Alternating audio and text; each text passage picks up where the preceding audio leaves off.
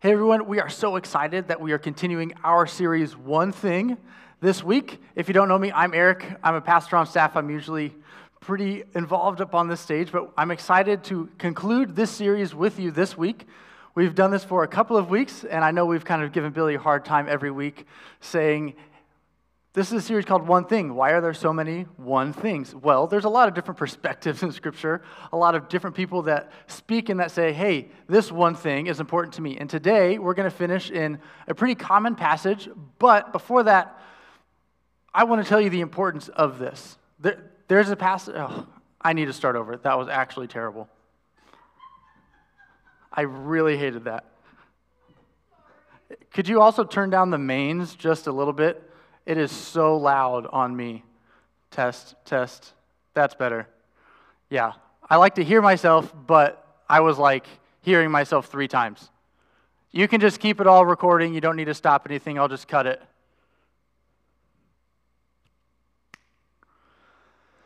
all right, let's try this again.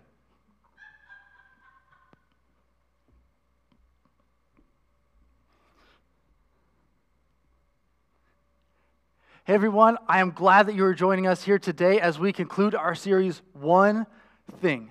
Now, we've been going through this series for a couple of weeks now. This is our fifth week, and no, there's not five things. It's each week is one thing. And I'm excited to be talking to you about one thing that comes from Paul. But if you if you don't know me, th- there's something about me that's really important, and that's that I hate moving.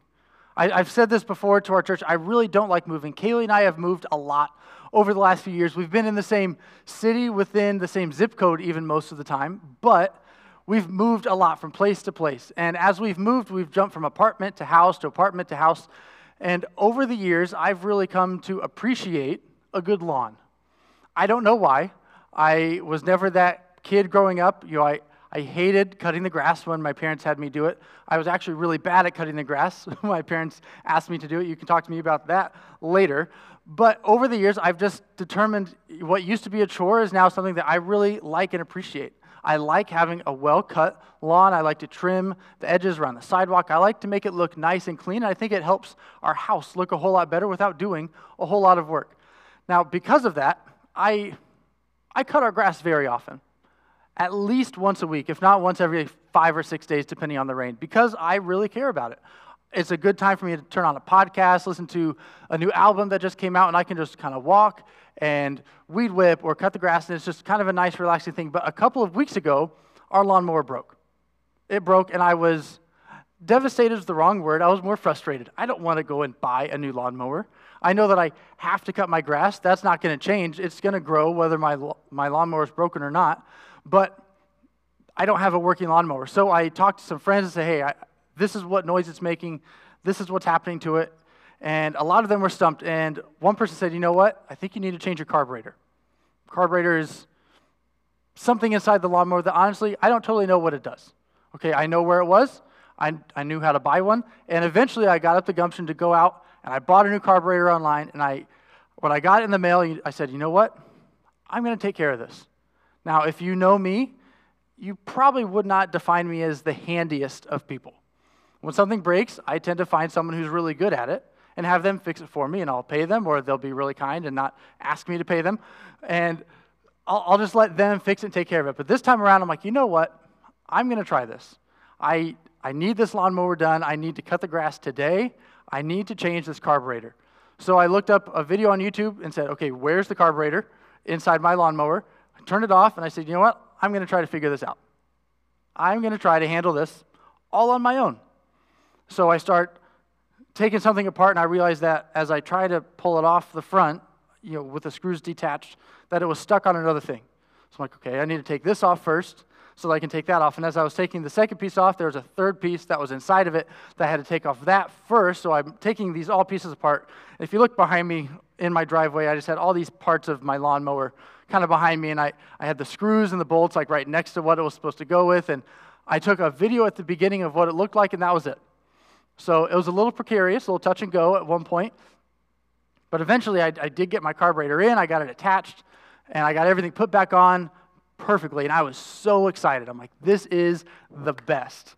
I just fixed my lawnmower. And I go and I, I, I grab the this shows who I am. The grip thing to make it start, and I pull the chain, and it makes the exact same sputtering noise that it did before, and it dies.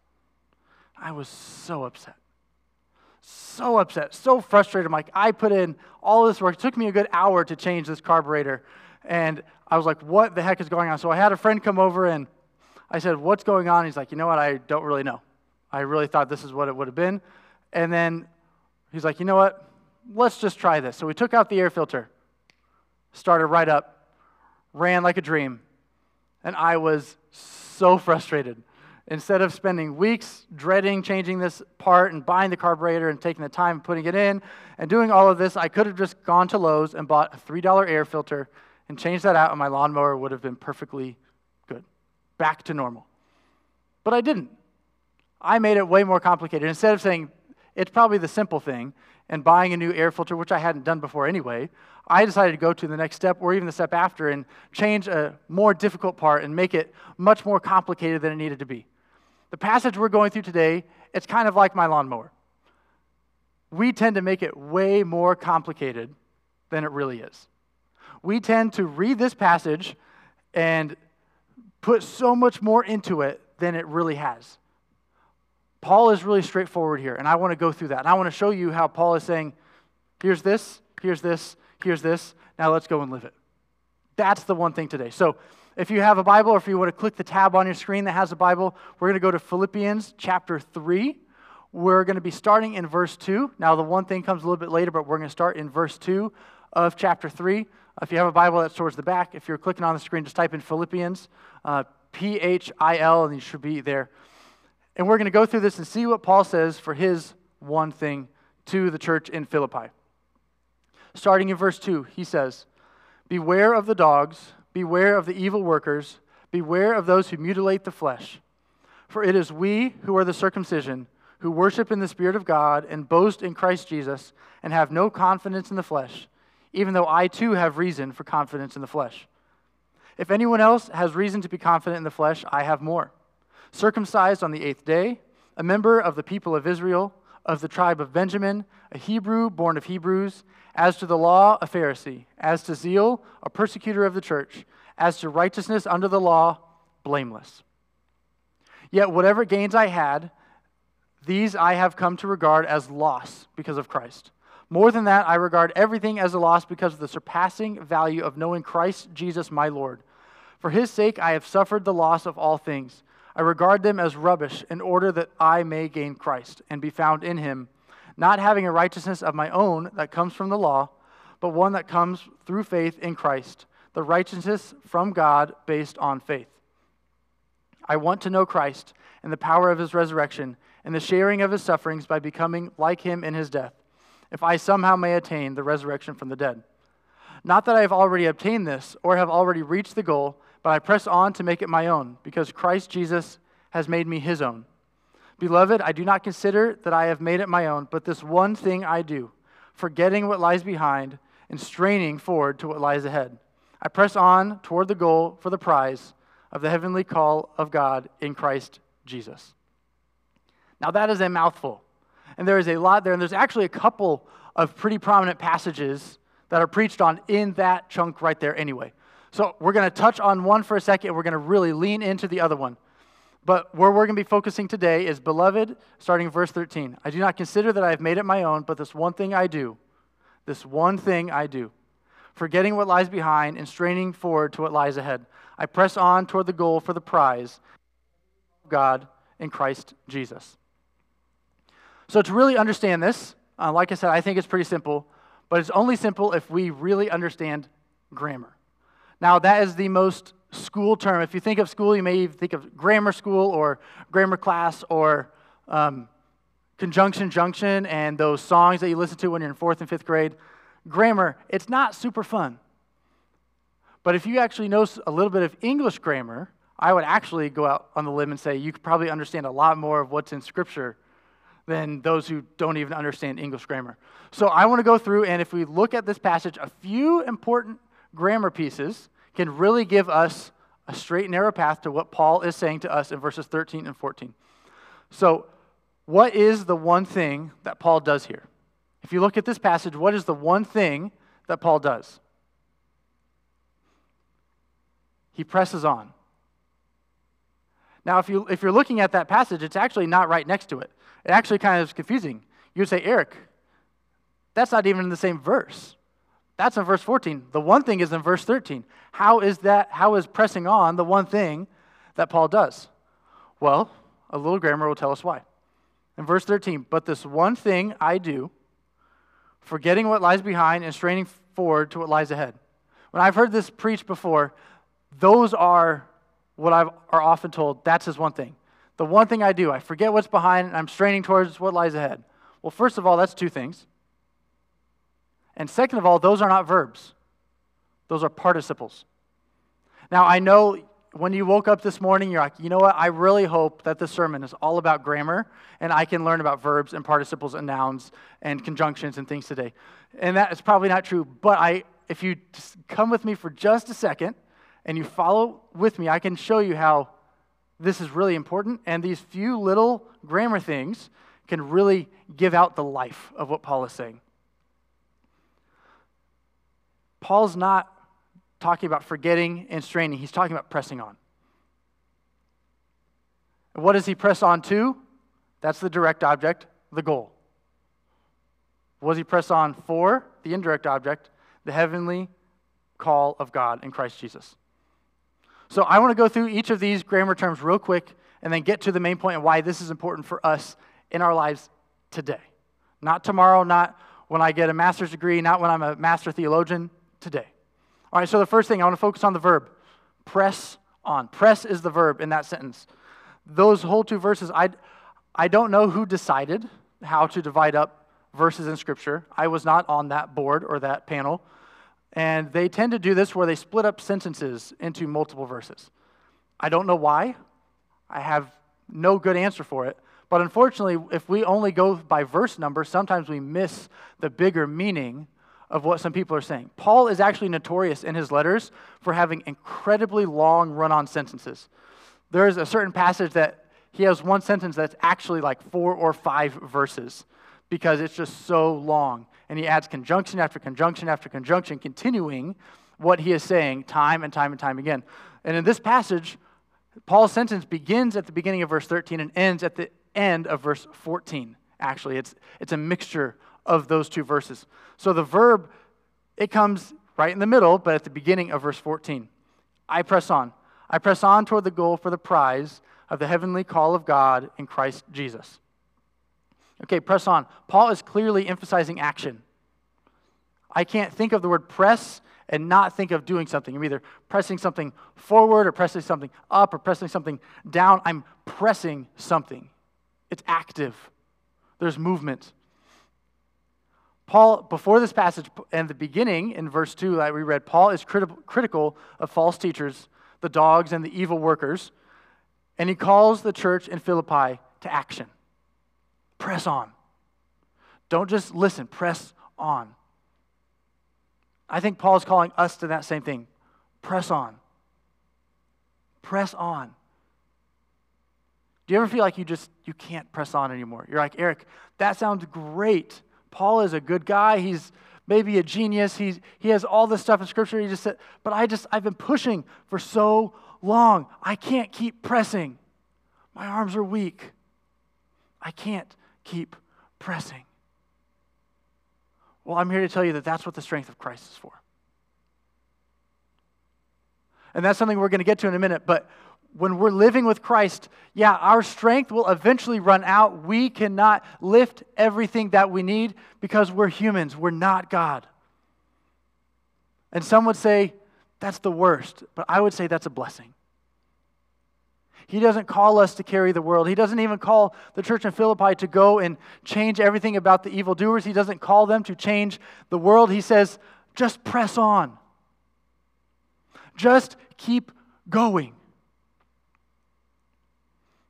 Unfortunately, though, I, I actually think fewer people fall into that camp than we like to think. A lot of people say, I just can't press on.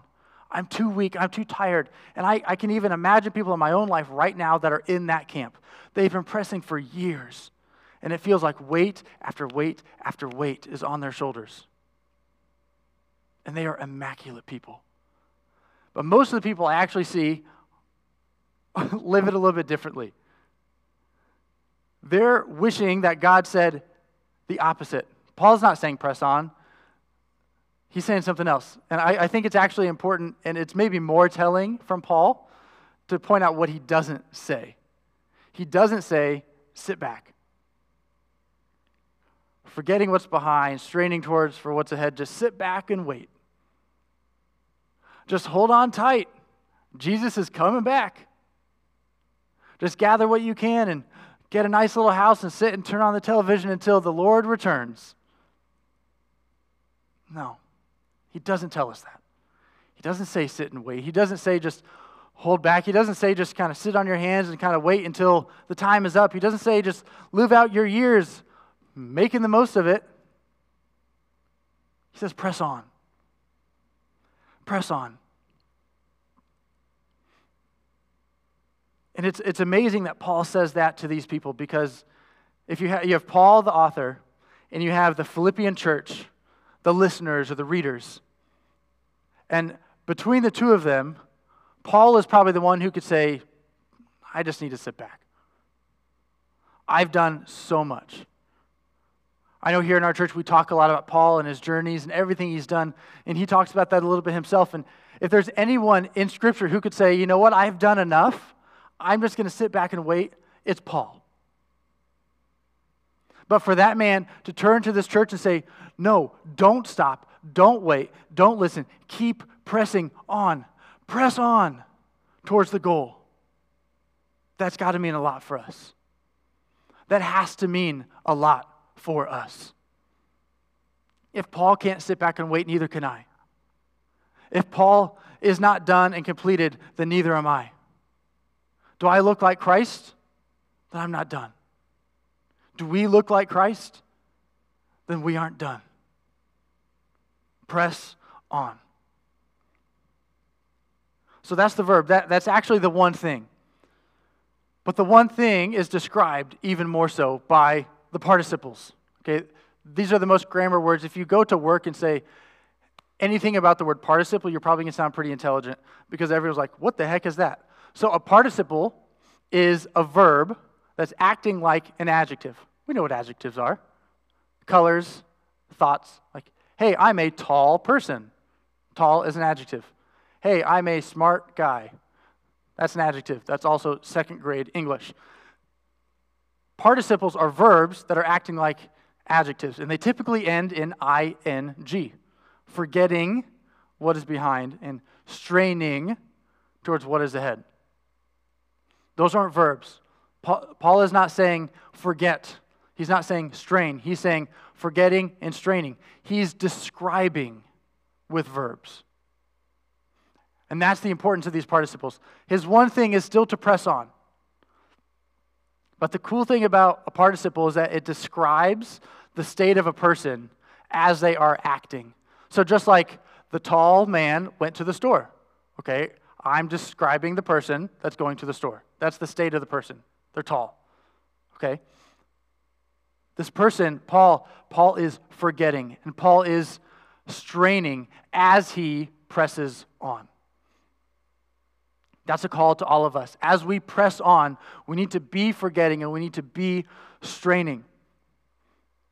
And the coolest part about them is you could make the argument, and you'd probably be wrong, but you could make the argument that to press on is a one time thing. He's saying, hey, Philippians, press on, don't stop.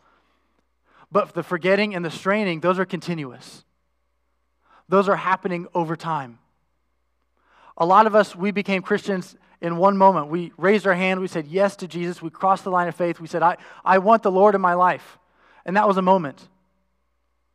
But you'd be really hard pressed to say that growth is not a journey. That growth doesn't happen over time. That transformation is more than just a moment.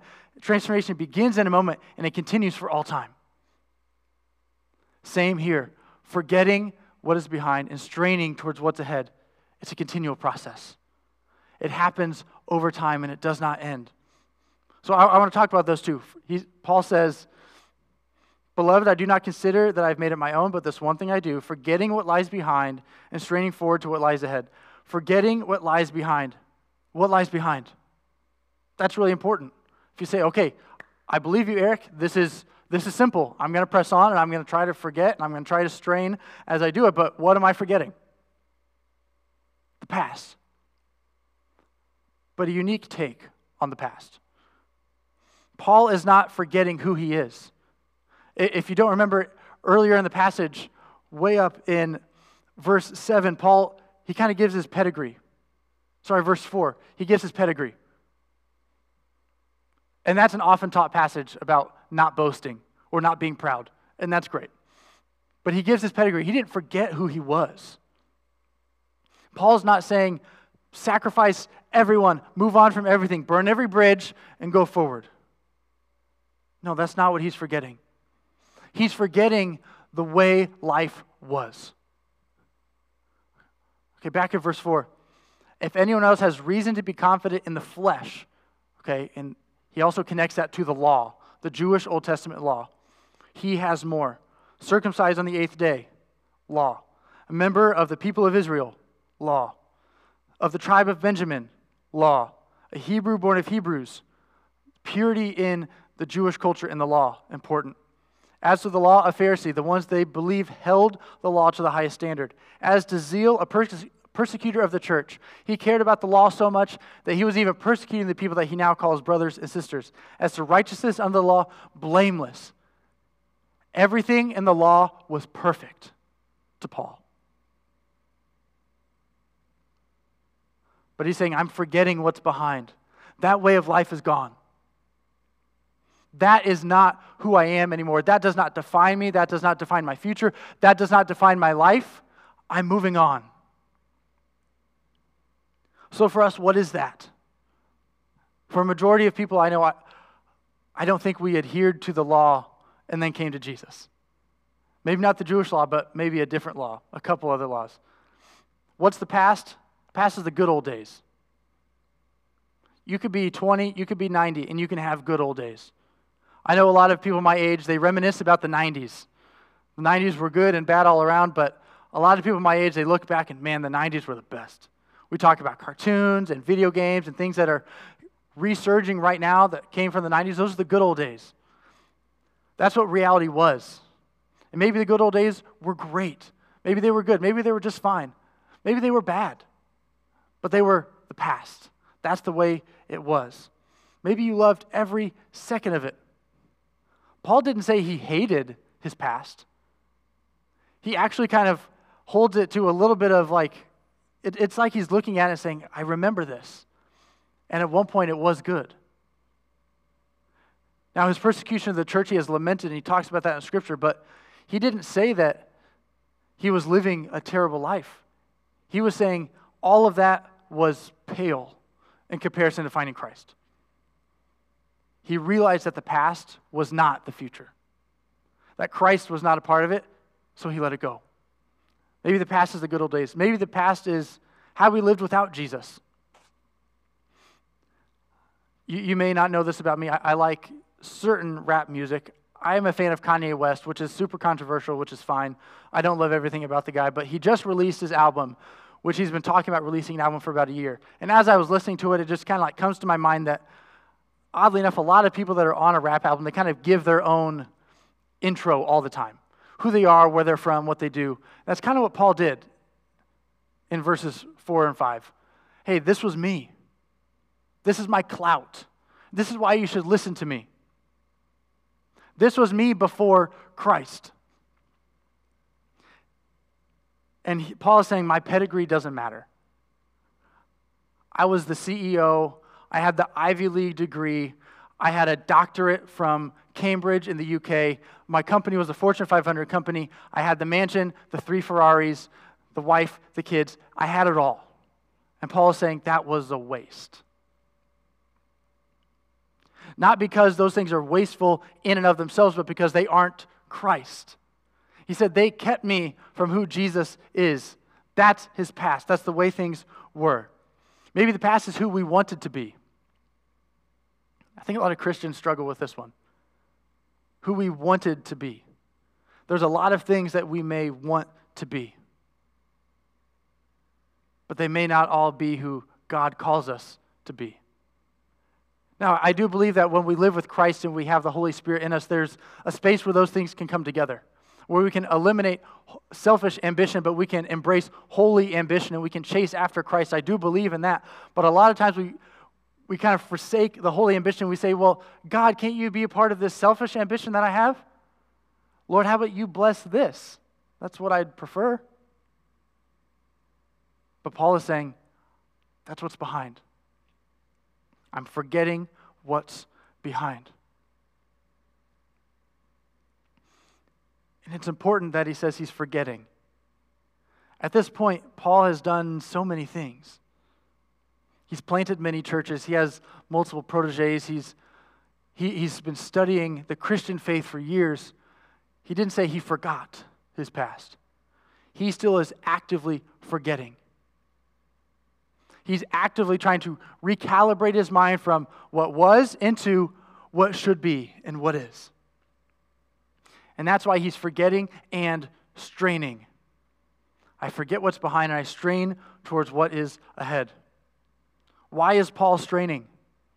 Again, we, we talk about Paul's pedigree, both Jewish before Jesus and Christian after Jesus, and he's this impeccable man. Why is Paul straining? because there's still something holding him back. Have you ever strained a muscle before? I mean, I hope not, but probably. Um, I'm an athlete. I say I'm an athlete. I exercise. And I do this all the time. I don't know why. I am very, very prone to pulling or straining a muscle or getting some knot somewhere in my back, in my shoulders, whatever it is. It's really common and it really drives me nuts. But it's really common for me. Why does that happen? because there's some limitation I'm trying to push back on. Anytime you strain a muscle, there's some limit, whether big or small, that you try to push back on and it just doesn't work. Maybe it's your flexibility. I try to touch my toes. Oh, I pulled this. I'm trying to run. My hips are out of alignment, or I'm not flexible enough. I don't have enough conditioning. I'm just not generally athletic enough to do what I'm trying to do. I cannot jump over my own head. I might strain something trying to do that. Paul is moving towards what he wants, even though his past is continually pulling him back behind. Paul is exercising his spiritual muscle, straining forward, even though what's there is still pulling him back. And that's why he's continually forgetting what's behind, because it's not a one time action, it's not a moment. He says, I'm going to go this way, even as the bungee cord is pulling me back this way. I know this is where I want to be, and I'm going to go that way no matter what. And I'm going to strain with everything I have to get there. He's forgetting what's behind and straining towards what's ahead. He's continually, actively forgetting recalibrating his mind from the way he viewed life before into the way he views life now with Christ. That's Paul's state of being. So, as he says, press on, it's not just push because you can. Push, push, push. It's as you push, forget what's behind and go towards that goal that's in front of you and push towards it as you strain and try to forget and recalibrate your mind from who you were into who you're called to be, push forward because you can see the goal in front of you and it's beautiful and it's worth it. Press on with the goal. Last week, Billy talked about the importance of vision. When you have the vision in front of you, you can push forward and you gain more momentum, more strength, more endurance because you know where you're going. You're not just trying to cut off what's behind, you're trying to go towards Jesus and that's ahead. That's in front. So we have our verb press on, we have our participles forgetting and straining, and we have our direct object. Again, this is the most hopefully exciting grammar lesson you've ever heard. The direct object, that's the goal. The direct object answers the question to what? So, my state of being, I'm forgetting and I'm straining. My verb, I press on. I press on to what? To the goal to the goal. I press on toward the goal for the prize of the heavenly call of God in Christ Jesus. I don't just press on aimlessly. I don't just close my eyes and push for eternity. I press on toward the goal. So, what are you pressing to? What are you pressing on to? What is so worth forgetting everything we once knew, forgetting the way of life that we once had? What is worth that? What is the goal? And it's, it's simple it's to be back with God. If you open up your Bible to the very beginning and you read Genesis 1 and Genesis 2 and Genesis 3, it starts with this beautiful story and it turns into a tragedy when sin and the fall happen. But it's not a tragedy because Adam and Eve no longer have this heavenly retirement plan and they get to go up in the sky when their life is over. The story goes from beauty to tragedy because man and woman were with God and then they no longer were. Ripped apart. Sin separated man from God. It's not a story about paradise, it's a story about relationship. Adam and Eve had that close, intimate relationship with God, and then they no longer did. What is the goal? To be restored with God. We may want something more sometimes. Unfortunately, that happens too often. Unfortunately, we place something in front of us that isn't really the goal. Sometimes we make the goal a moment. I want to have this moment with Jesus. That's the goal. I, I want to have this incredible Sunday experience. That's the goal. I want to have this awesome event happen, I, I want this mission to be the most important thing in my life. But it's not. It's not those little things. It's not an organization. It's not a political regime. It's not a bigger house, a shinier car, more money, sex, power, church attendance. It's not even avoiding hell. Those are not the goal. And if those are your goal, to be honest, you're going to not be able to press on forever. Because eventually you're going to reach it. You're going to push and push and push and be there and be let down. I did it. I went to church. I followed the mission. I, I stopped doing this. I started doing that. And eventually it's not going to be enough. And it's not going to be enough because it's not the goal. The goal is so much simpler, but so much sweeter, so much more beautiful. The goal is Jesus. And if you think that sounds like the most surface level beginning Christian lesson you've ever heard, then I, I would encourage you to hear it again. The goal is Jesus. And it's the goal because too often he's right there and we press on, but we, we stop pressing or we're pressing, but we're also dragging along everything else behind us. I want this too. The goal is to be with Christ. Now, that'll happen in perfection in the next life. I believe that, but I also believe that we can grow in that now. We're not just here with some glass divider waiting for Jesus to come back and raise the divider so we can come and be with Jesus now. No, it, it can happen today. You can be closer to Jesus tomorrow than you were today, and the next day closer than the day before, and so on and so on until our life is done.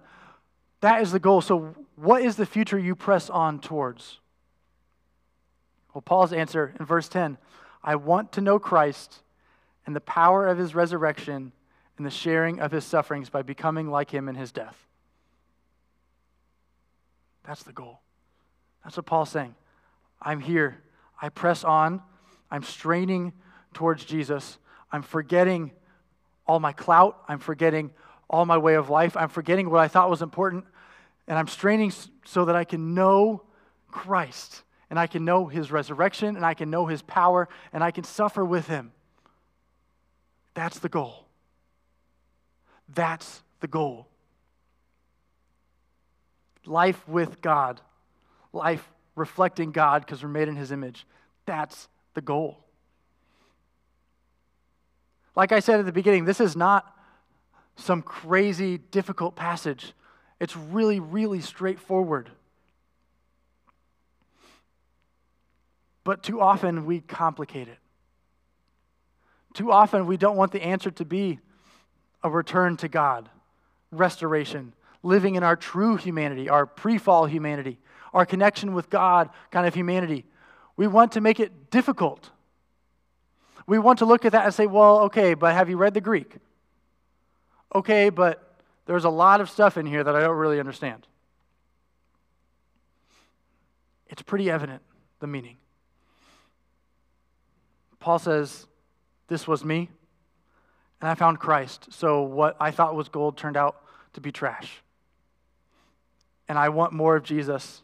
And I'm not there yet, but I do this one thing I press on while I'm trying to forget the old way and breathe in the new way. I press on while I try to forget the old way and breathe in the new way. That's all that he's saying. If you, if you are taking notes or you, you write anything in your phone or you just want one thing to remember, remember this Jesus is worth everything we could give. Now, again, I, am going back to it again, but in verse 4, those things don't mean a ton to us, Paul's status, but to Paul, to that community, to those people, to where he lived, that was the epitome. He was the top of the social and personal and spiritual ladder. He was up there. You could not get higher than Paul was. And he's saying, I give all of that up because of who Jesus is. I forget everything about that way of life the value system, how I view money, how I view people, how I view Jesus, and how I view spirituality. All of it is an old way of thinking. I want this new way, and this new way is in Jesus. Jesus is worth everything we could give money, time, space, years hey, Lord, I want to give you everything I have. Lord, I want to give you Tuesday night. Lord, I want to give you my 30s. Lord, I want to give you my house. Lord, I want to give you my kids. Lord, I want to give you my education. I want to give you my job. Lord, I will give you everything. And guess what? We could pile up everything in the world, and it still would be worth knowing Jesus. That's life. And I'm not just talking about life from hell into heaven. Yes, I'm talking about life in us. That's true humanity. That's moving from the heart of stone that comes when we live our own way into a heart of flesh that God made us to have, a heart that's full of love because we know God. That's the goal. That's the future. It's difficult. I've said it here, I've said it to my kids in the youth room. My favorite phrase it's like lifting a boulder. It's simple, but it's difficult, I know. But it's worth it. It's worth it. We want it to be complicated because that allows us to not have to follow it. If this is a passage that is just too difficult to understand, Eric, I just, the Bible's just so tough.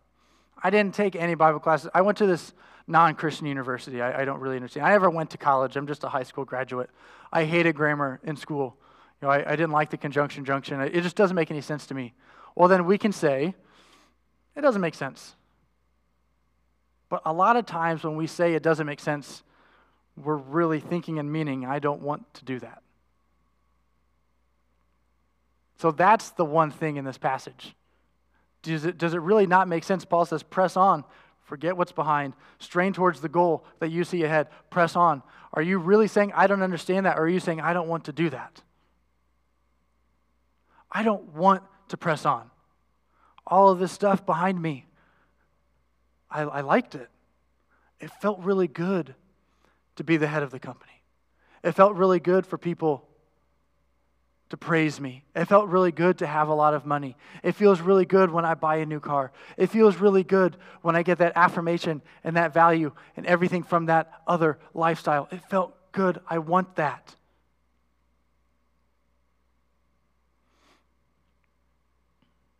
Is that what we're really saying instead? Instead of, I don't get it, really more of a, I don't want to.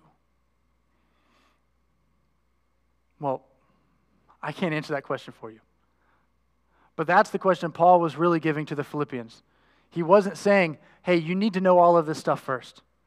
He wasn't saying you, you don't have enough or you've not thought enough. He was really saying, you've got it.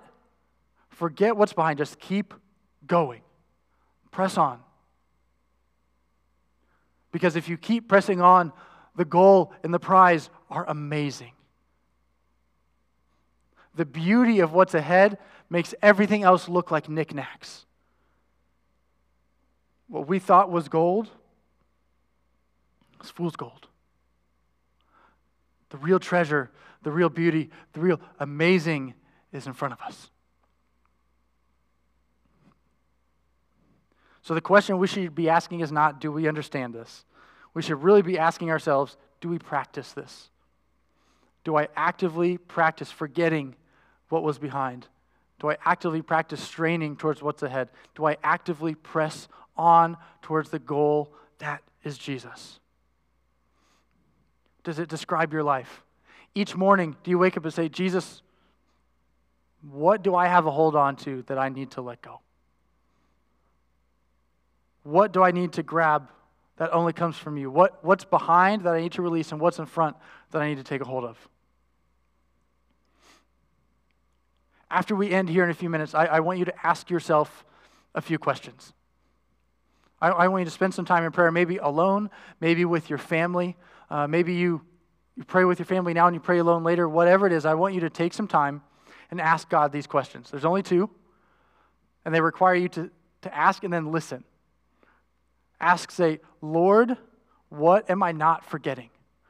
What, what am I grabbing on from behind me and trying to pull? Like, I, yeah, I'm kind of pushing forward, but I, I'm still pulling this from behind. What am I not forgetting that I need to forget? Lord, what am I not forgetting? And then ask the second question Lord, what vision of you do I need to see? Yeah, I'm going to forget, but what vision do I need to see? Maybe you could say, Lord, show me your glory. Show me this beauty. Show me what I'm pressing on toward.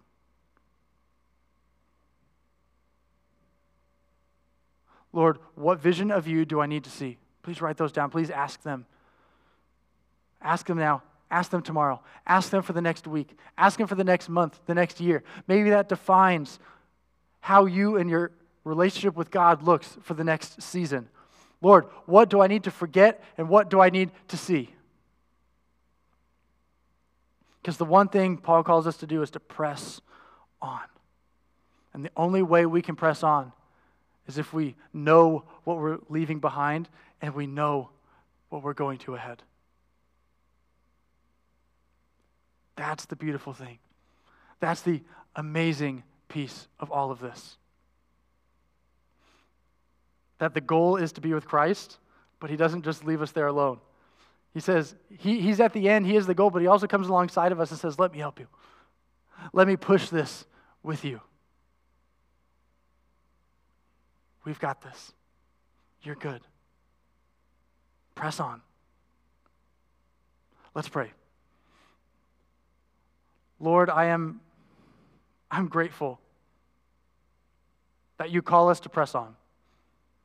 Because too often I want to just stop and sit and wait. I want to just wait until everything is easier. Wait until there's more resources. Wait until it's more fun. Wait until I don't have to do what you're calling me to do anymore. And Lord, thank you that you come and you say, Press on, I'm with you. Thank you that you show us how to forget what's behind these old systems of life. Lord, thank you that you give us vision for what's ahead. That you say you're not just pressing on because you're pressing to me. You're pushing to me. You're coming to me. Lord, we are grateful for that. And that is a blessing. Lord, we love you and we're grateful for you. Now, before we go, if you've never taken that moment or chosen to give your life to Jesus, I want to give you that opportunity right now. If you're that person who says, I just feel like I'm pressing and pressing and pressing, but I have no vision, I have no goal, I, I don't see what's ahead, and I have all of this stuff lugging behind me, and you're saying, I, I don't want that anymore. I want Jesus. I want this good life. I want the vision of the Lord. Then I want to invite you into that today. All you need to do is say a simple prayer. It's only one sentence, it's not long, it's not the prayer that saves you. It's not everything that you and God need to talk about, but it's a start. Just pray and say, Lord, I give you my life. Lord, I give you my life. And if you prayed that prayer, we believe that you are part of the family of God. And that is something to be celebrated. We are so excited for that. We'd love for you to press that tab that came up on your screen in the chat that says, I committed my life to Jesus today. We'd love for you to connect with one of our hosts that we may not know you right now, but we want to get to know you. We want to be able to pray for you. And just know that we will be praying for you in the days and weeks to come as you begin your new Christian journey with Christ. We'd love for you to continue to connect with Calvary as we can walk alongside you in this walk. If you're like, Eric, I've done that before. I've already committed my life to Him, but I just don't, I don't feel like I'm really all in. I feel like I'm pushing, but I'm still bringing all this. Well, let me tell you, today is the day to let everything be behind. Practice forgetting again and strain and push towards what is in front of you. We'd love for you to connect with a host as well. We are glad that every single one of you were here with us